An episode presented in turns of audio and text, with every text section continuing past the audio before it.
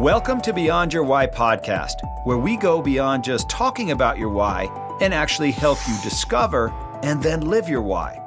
You see, we believe that knowing your why, that driving force behind every decision you make and every action you take, is the essential first step to really knowing yourself. It allows you to move forward faster and have a bigger impact. If you're already a fan of the show, then you know that every week we talk about one of the nine whys, and then we introduce you to somebody with that why so you can see how their why is played out in their life. This show will be more powerful for you if you've already discovered your why. If you still need to do that, head over to whyinstitute.com and discover your why today. It'll only take you about five minutes. Now, let's meet today's guest. Welcome to Beyond Your Why podcast, where we go beyond just talking about your why and actually helping you discover and then live your why. So, if you're a regular listener, you know that every week we talk about one of the nine whys and then we bring on somebody with that why so you can see how their why is played out in their life. And so, this week we're going to be talking about the why of contribute to contribute to a greater cause, add value, have an impact in the lives of others. So, if this is your why, then you want to be part of a greater cause, something that is bigger than yourself you don't necessarily want to be the face of the cause, but you want to contribute to it in a meaningful way. You love to support others and you relish successes that contribute to the greater good of the team. You see group victories as personal victories. You are often behind the scenes looking for ways to make the world better. You make a reliable and committed teammate, and you often act as the glue that holds everyone else together. You use your time, money, energy, resources, and connections to add value to other people and organizations. And so today I have a great guest for you. Her name is Dr. Cindra Kamphoff. She is a keynote speaker and certified coach for leaders, businesses, and championship teams, where she helps them master their mindset so they can gain the higher performance edge. Cindra is the founder of the Mentally Strong Institute. Under her visionary leadership, they help purpose driven leaders and athletes get to their goals quicker, multiply their confidence, and increase their influence. Since earning her PhD in performance psychology, Cindra has spent 20 plus years working one on one with leaders and professional athletes, including the Minnesota Vikings. She worked with the United States Olympic track and field team while they were at the Olympics in Tokyo. Cindra's book, Beyond Grit 10 Powerful Practices to Gain the High Performance Edge, is an Amazon bestseller. Cindra has also written two other books Beyond Grit for Business, Powerful Practice to Boost Performance, Leadership, and Your Bottom Line, and the Beyond Grit Workbook. She lives in Minnesota and is the mother of two teenage boys. Let's welcome Cindra. Thank you so much, Gary. I'm so excited to be here. So, thank you so much for the opportunity to contribute and make a difference. exactly. You're doing the right thing, right? Yep. well, let's let our audience get to know you. So let's go back uh, in your life. Where were you born? What were you like growing up? And, and what were you like in high school? Uh, so I grew up in a town called Sheldon, Iowa. It's about 5,000 people, pretty small. And I played lots of different sports. Um, when I was in high school, I ran the fastest mile in the state of Iowa. So I broke lots of different records. Um, some, Gary, believe it or not, that still stand today. And so that's actually how I got really interested in performance psychology and sports psychology was just honestly trying to figure myself out and trying to um, understand myself. Uh, but I, I have vivid memories of like racing against the boys. Uh, one of the boys I raced against was my husband and I's um, best man, you know. so that's what I love, just trying to beat the boys. so the um, your main sport growing up was track and field? It was track and field and cross country. Yep. And, and cross country. So running was your thing. Yeah, running was my thing. And um, because I had so much success my senior year in high school, I got a full scholarship to actually run Division One, which is the highest level of track and field.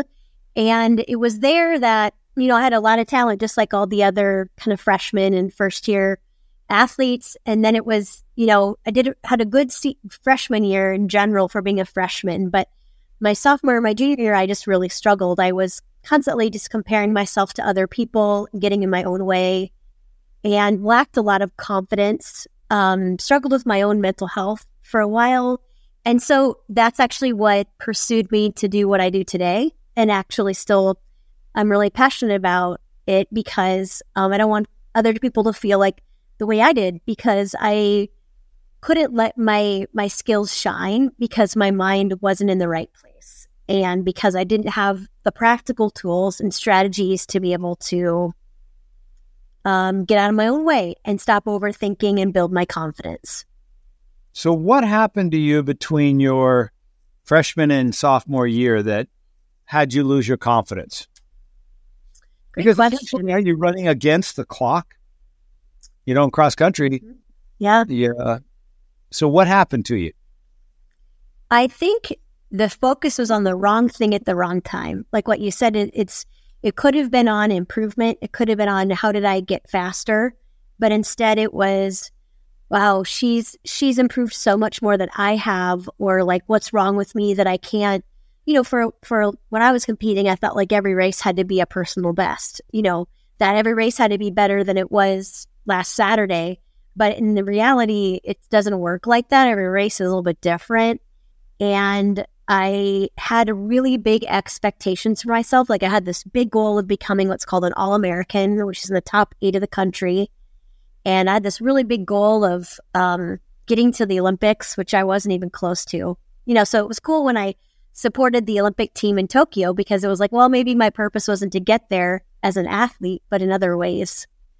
Yeah. So, you know, I think I, I honestly, I just got in my own way. I think I also, you know, my, my dad was a big um, believer in me in high school and every, I just remember every dinner, t- dinner evening we we talked about cross country and how I was improving and, you know, it was, he was like my social support. Whereas in college, I, sure I called him maybe, but it wasn't kind of the same thing. So, um, I didn't necessarily have those people that had a deep belief in me. And I was, I think comparison was the biggest, biggest um, mental block for me. And, you know, Gary, I'm writing a book on confidence right now. And, uh, I, in, a, in one of the chapters, I talk about blocks to confidence, and comparison is absolutely one of them. Ah, yeah, comparison's a tough thing because you know you wonder if you can compare or compete, right? And, and you don't know, and you can talk yourself out of giving your best effort. Yes. And easy to do. So in high school, probably everybody knew you. Five thousand people in the in the city or the town, right? And you were the the the one to race after. Absolutely. Yeah, it was fun. yeah. and then you get to college and it's like, Yeah. oh, where are all these people coming from? All over the world. all over the world just as fast as me. And you know, I think what's what's interesting is I think about why I do what I do now is that the time period where I really struggled, I did see a sports psychologist. She was more of like a professor than somebody who was really practical, right? Um, because she was teaching theory all day long, and I really appreciated her. Uh, and I would say I didn't always know what to do with the information she gave me. And and I so I studied sports psychology. That's what I got my undergrad degree in. My master's and my PhD is in sport and performance psychology. And so it's not, you know, as I as I say performance psychology, it's not just for athletes, but it's for everybody who performs every day long. And so now I work with a lot of entrepreneurs, a lot of elite athletes and business owners. And my company, uh, all of our coaches work with athletes and then entrepreneurs and business leaders because the cool thing is that you know performance we perform every day every day and and the the skills we need are very similar to the skills of elite athletes So take us through the rest of your running career now in college. So you had a great freshman year, not a very good sophomore and junior year. And then what happened from there? what happened from there was you know my freshman year was decent. My sophomore year was fine. My junior year for a little while was pretty good at the beginning. And then it just seemed like my junior halfway year season senior season was just a bust. Um, and there was a coaching change on my team so i got a different coach so i didn't have the same social support as I had before. Definitely now, all of a sudden, like the coach who believed in me wasn't there.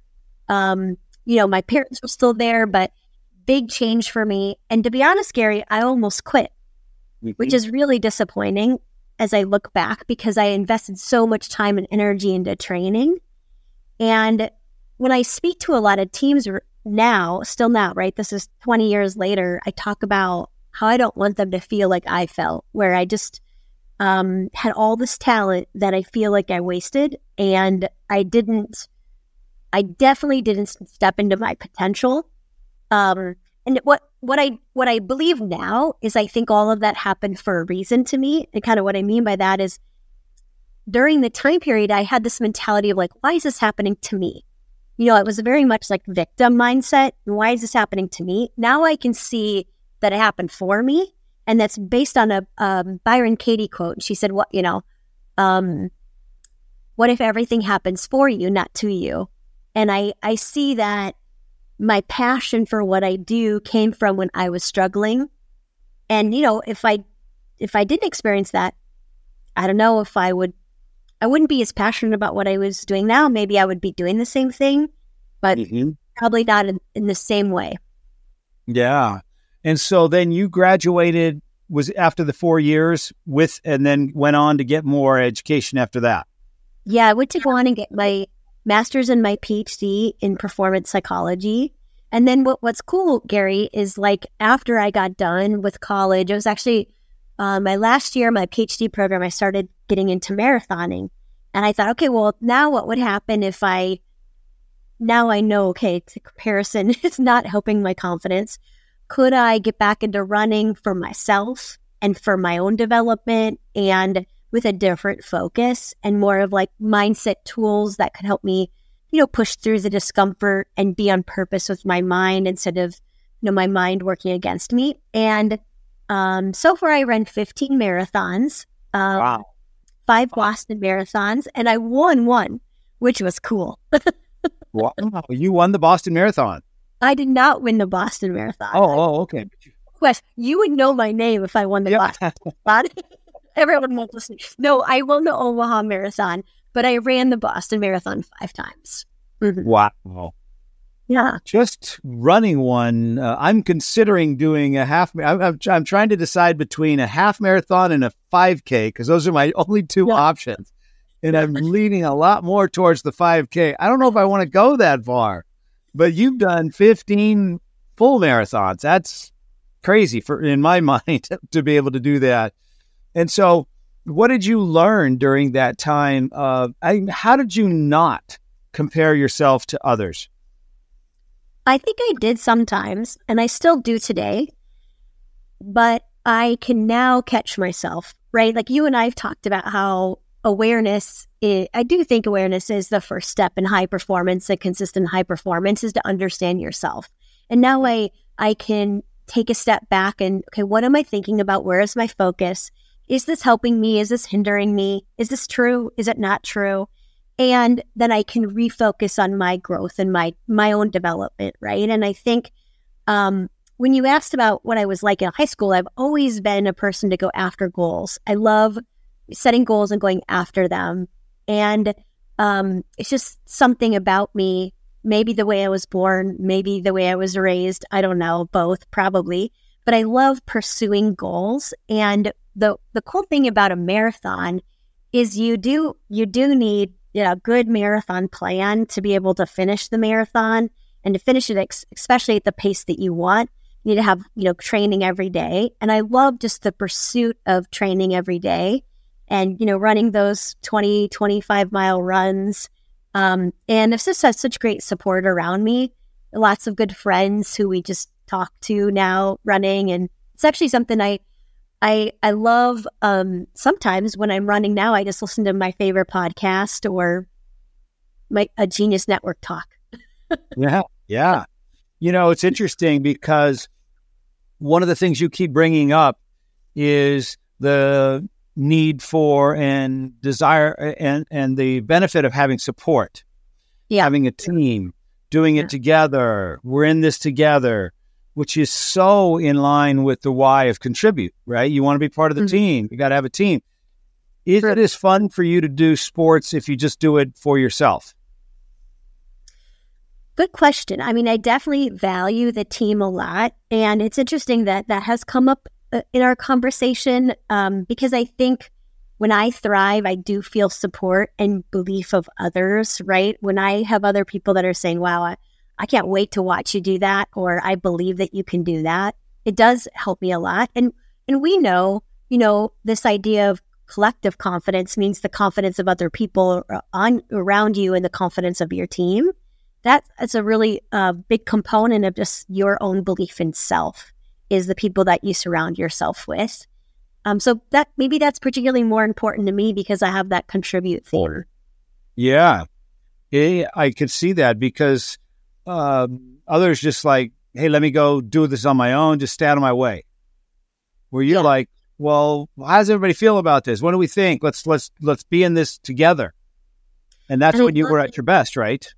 this is yes yeah absolutely when i had the support of people around me and i love i love like learning from others right? I mean that's probably more this contribute theme comes into i love learning from you. I love watching things. I love like just consuming inf- information. Like i love like learning and growing in that way. And i love like what you know what what can i build from this? So like our company mentally strong institute right? I'm I am always grow wanting to better it and improve it and grow it with this team of people around me. Yeah. Okay, so you finished school, senior year not so great, wanted to maybe quit. What was the deciding factor in getting you into sports performance? Um, good question. I mean, I knew I've always loved psychology. Like I've always, you know, like when um when when I was growing up, like like in high school, for example, we'd go to the mall, you know, and the mall was like an hour away from us, so that was a really big deal. And I loved going into the bookstore. And the first, the first, um, you know, the section I go to is a psychology section. So you know, it was just something I loved to to read. My mom gave me um the subscription called the Runner's World magazine, and the first the first there's always like a mind body um article in there. That's the first thing I went to. And so, you know, when people ask me, like, what am I passionate about? What do I love reading about? What do I enjoy?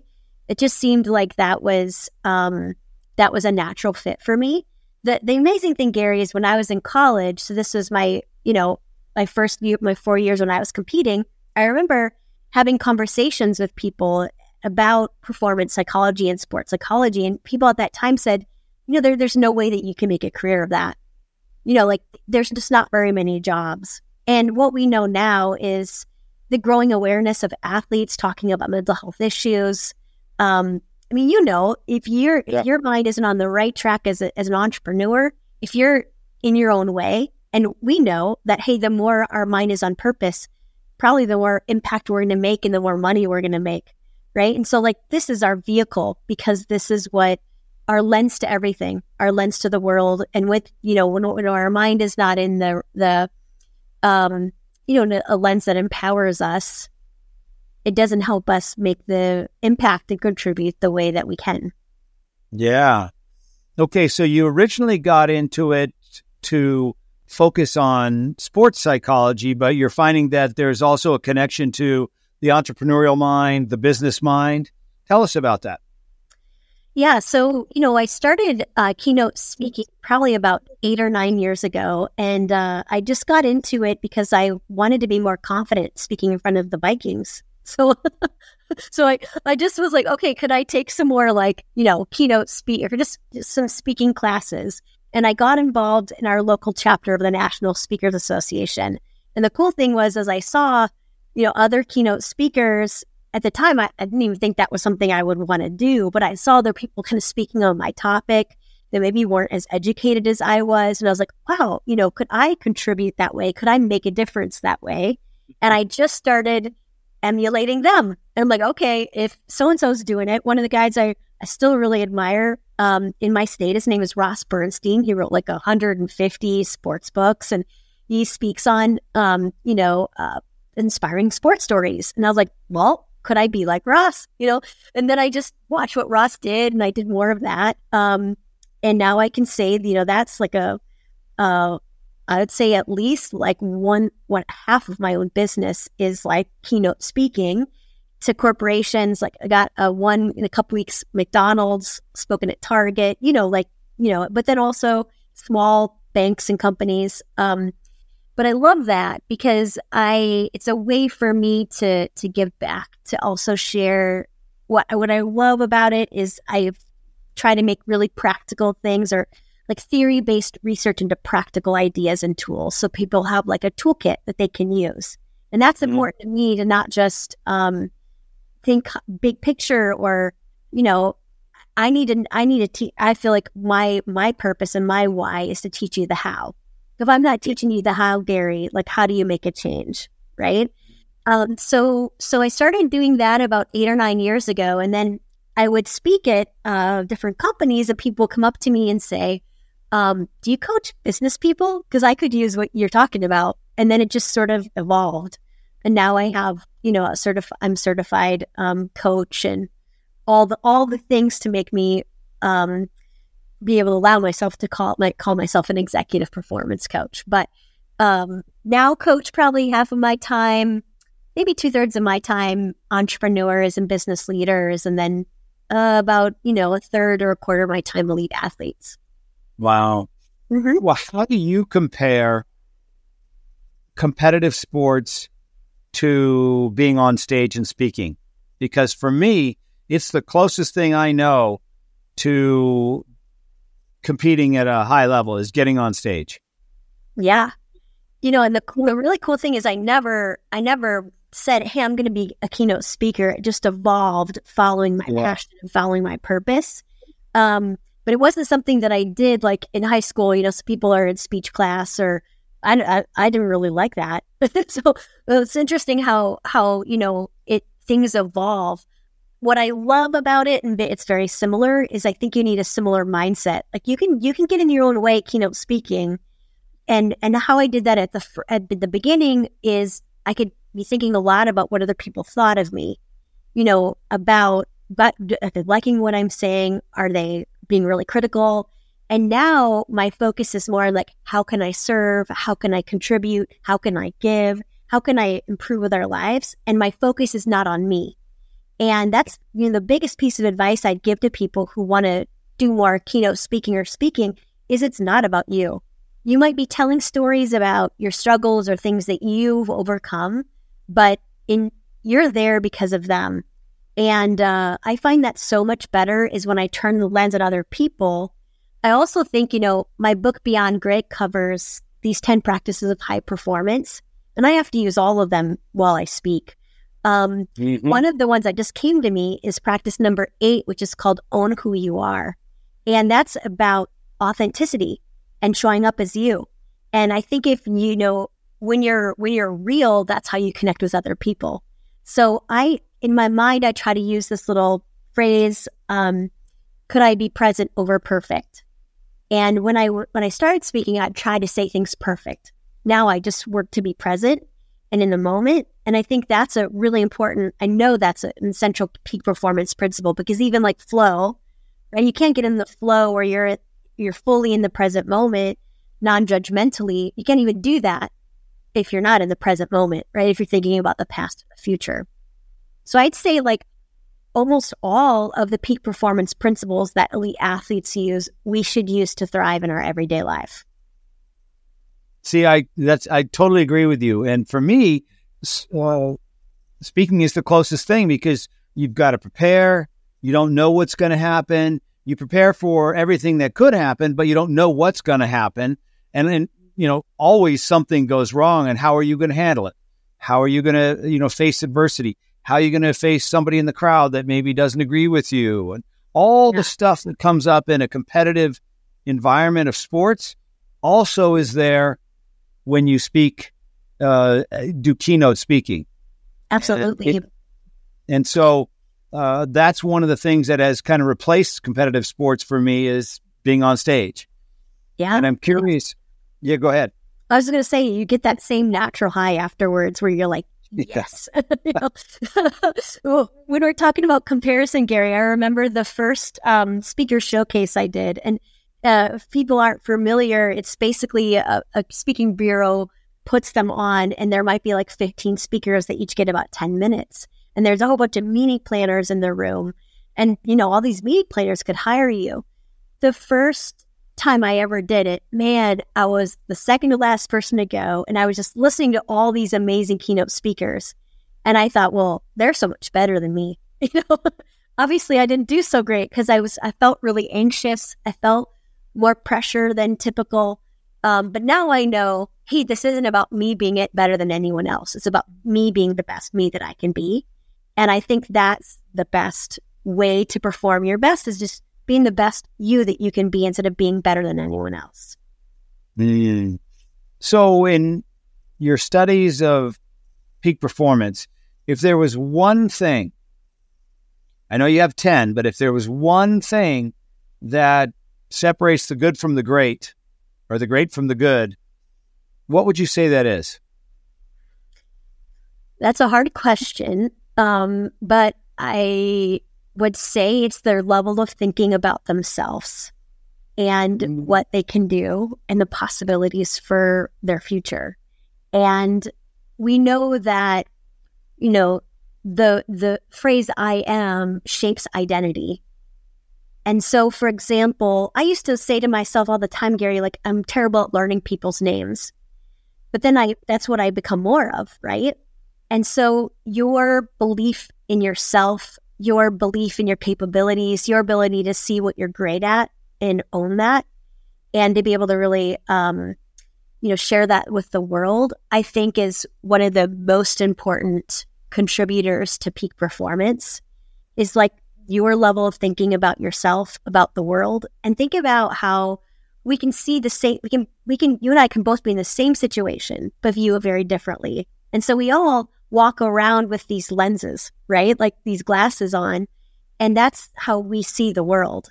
Um, but we can also learn to, to, see the world differently. And I think that's a really important part of peak performance is getting out of your own way and seeing the possibilities in front of you. I think athletes, they deal with a lot of things like pressure and anxiety, um, people telling them they can't, right? Other people disbelieving. And so, you know, we could, we could uh, talk more about those types of things as well. But the thing about pressure is that it's really self created, and um, and you can decide, you know, consciously if you want to feel pressure or not. Mm. You know, one of the things that I've noticed, and, and I'd love your perspective on this, but when people ask me that a question like that, what's the difference between a good whatever and a great? To me, it's always about the choice of words mm-hmm. that they use to talk about what's going on. Mm. It's word choice. Mm. Like you were just saying, uh, yeah. for me, you you know, we could call it pressure, or we could call it anxiety, or we right. could also call it excitement, and they're all the same thing. Yeah. Well, the the fascinating thing is is that you know the when you feel anxiety versus excitement, those are the same physiological symptoms in your body, meaning you have an increased heart rate. You maybe you're feeling a little tingly, right? You're shaking a little bit. It's our interpretation that creates the anxiety.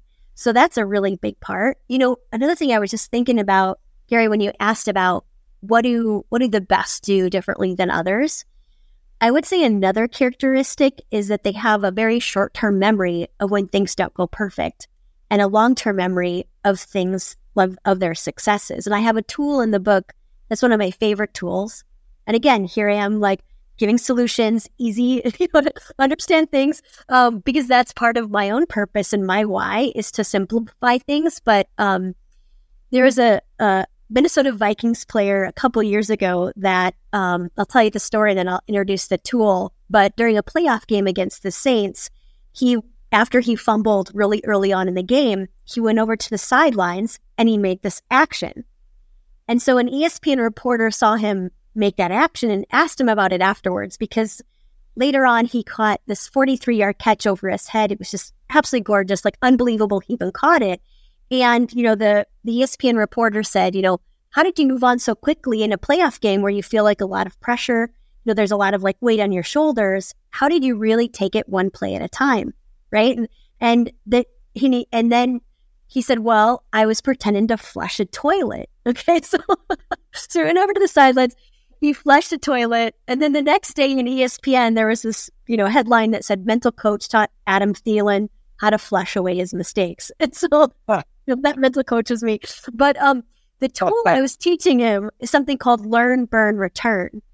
And the burn was his way of flushing. But let me kind of explain it is like many times when we're playing sports and even in life, right? When you're thinking about, you know, your impact of of impacting a billion people in 15 years, you can easily get stuck on the no or the rejection or the thing that didn't work. What I would say is what the best do is they move on that fast, right? And they ask themselves, what am I learning? And then the real prompt after learn is next time I will. And so many times we make meaning based on the past, right? Like, okay, and so we're thinking about what happened to us in the past. So of course we're not going to take this risk in the right now because of what just happened in the past. But if we can just ask ourselves, what am I learning here? How can I grow? How can I, you know, grow through this and to just get through this? We have a very different perspective. Well, next time I will, like Adam, next time I will you know, catch the ball in a different way. Next time I will I'm just thinking about my own my own work, right? Next time I will be more authentic on stage. And we can take the lesson. Once you take the lesson, you got to burn it. And if we have the same burn phrase or action, and so burn it just means let it go. If you use the same phrase or action every time, like burn it, let it go, or that fast, and I'm snapping, that's mine, or you say flush it, or I'm thinking about that Taylor Swift song.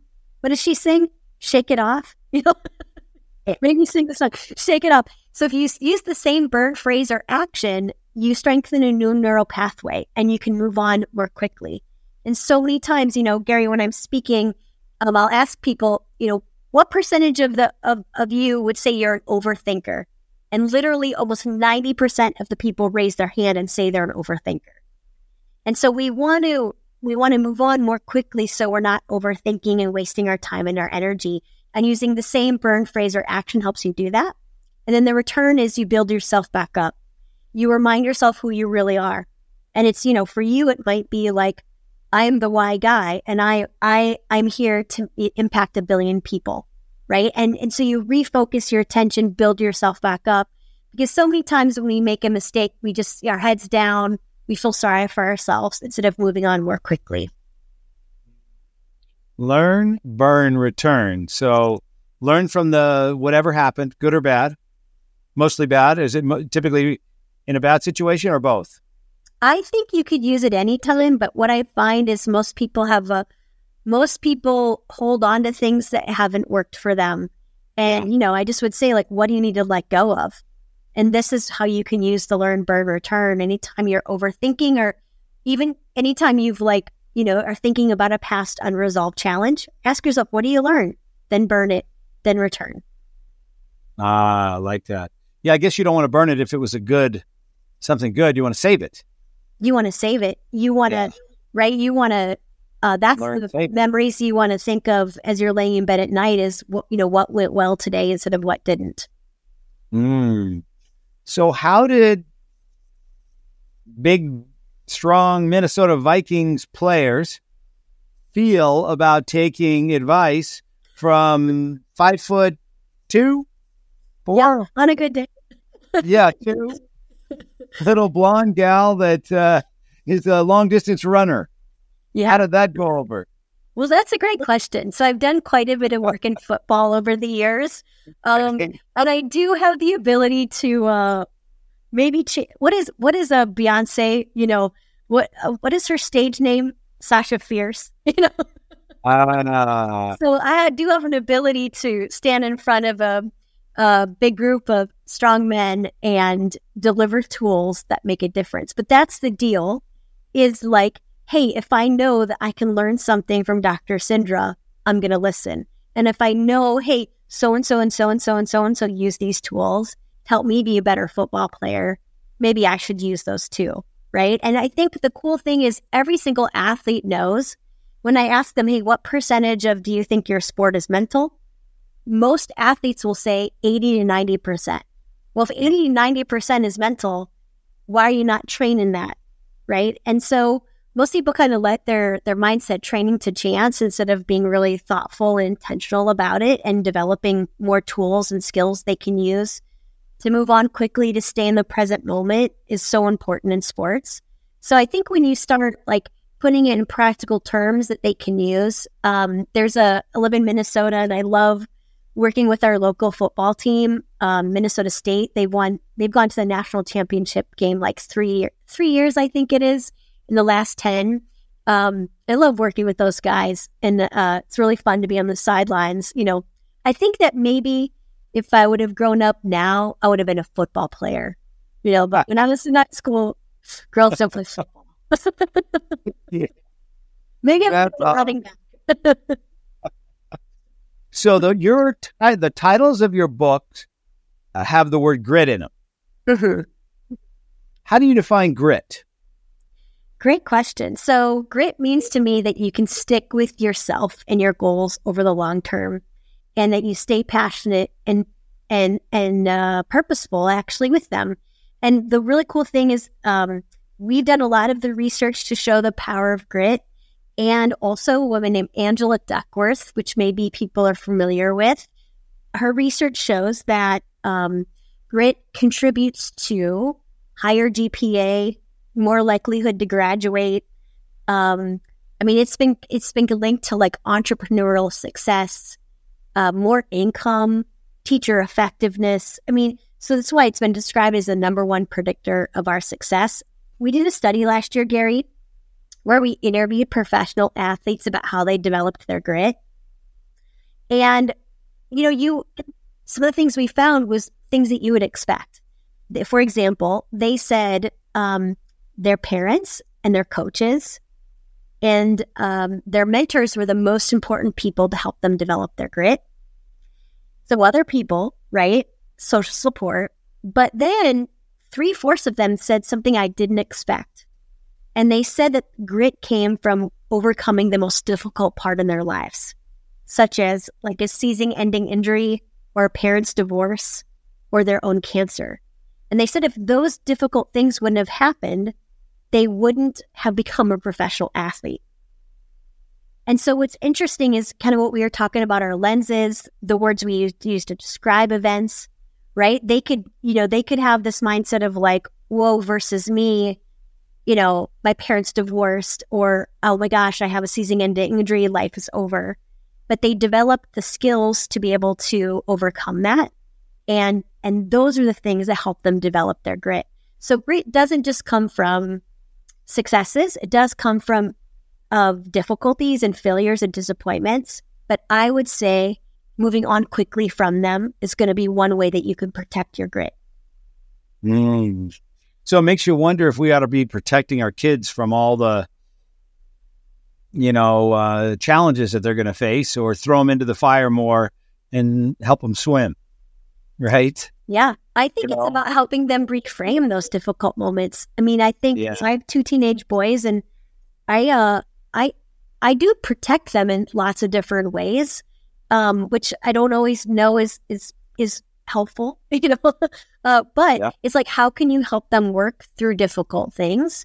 Because you know, it's it's. I think about for me, why do I do what I do today? It's because of these difficult moments, and I I didn't say this to you yet, but I think I shared with you that I was at the Boston Marathon bombing in 2013. And that was like a huge catalyst for me because as I was sitting in the hotel room, you know, a couple blocks from the, where the bomb went off, I was questioning my purpose and my why. And I felt like at the time I was playing pretty small. Um, I was a college professor, which which sounds great, but I was publishing a lot of journals and like articles and journals and wasn't necessarily getting out there with my message. And it was the the marathon that helped me wake me up to my own purpose and just get out of my own way and um, you know step into my my calling more. Wow. What about that event helped you step into your own calling? I think it was this realization that life is really short. And at the end of my life, would I have some regrets? And I had some pretty big goals I wanted to go after, like working with the Vikings, writing a book. Um, but all that was really scary, right? And so I think that people thrive when they do things that just are a little bit scary every day.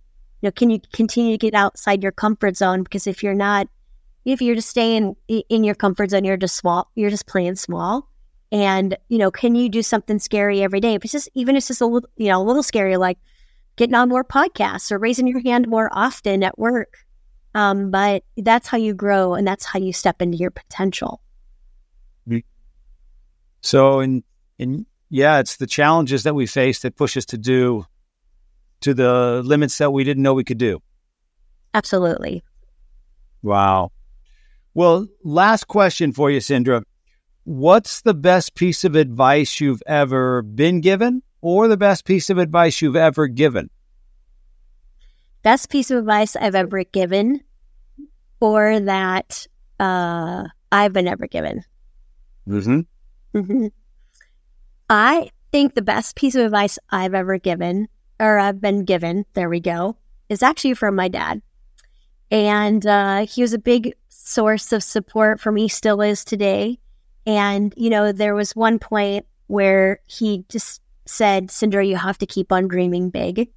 And that's what I still try to keep in my mind is, you know, how can I continually push myself?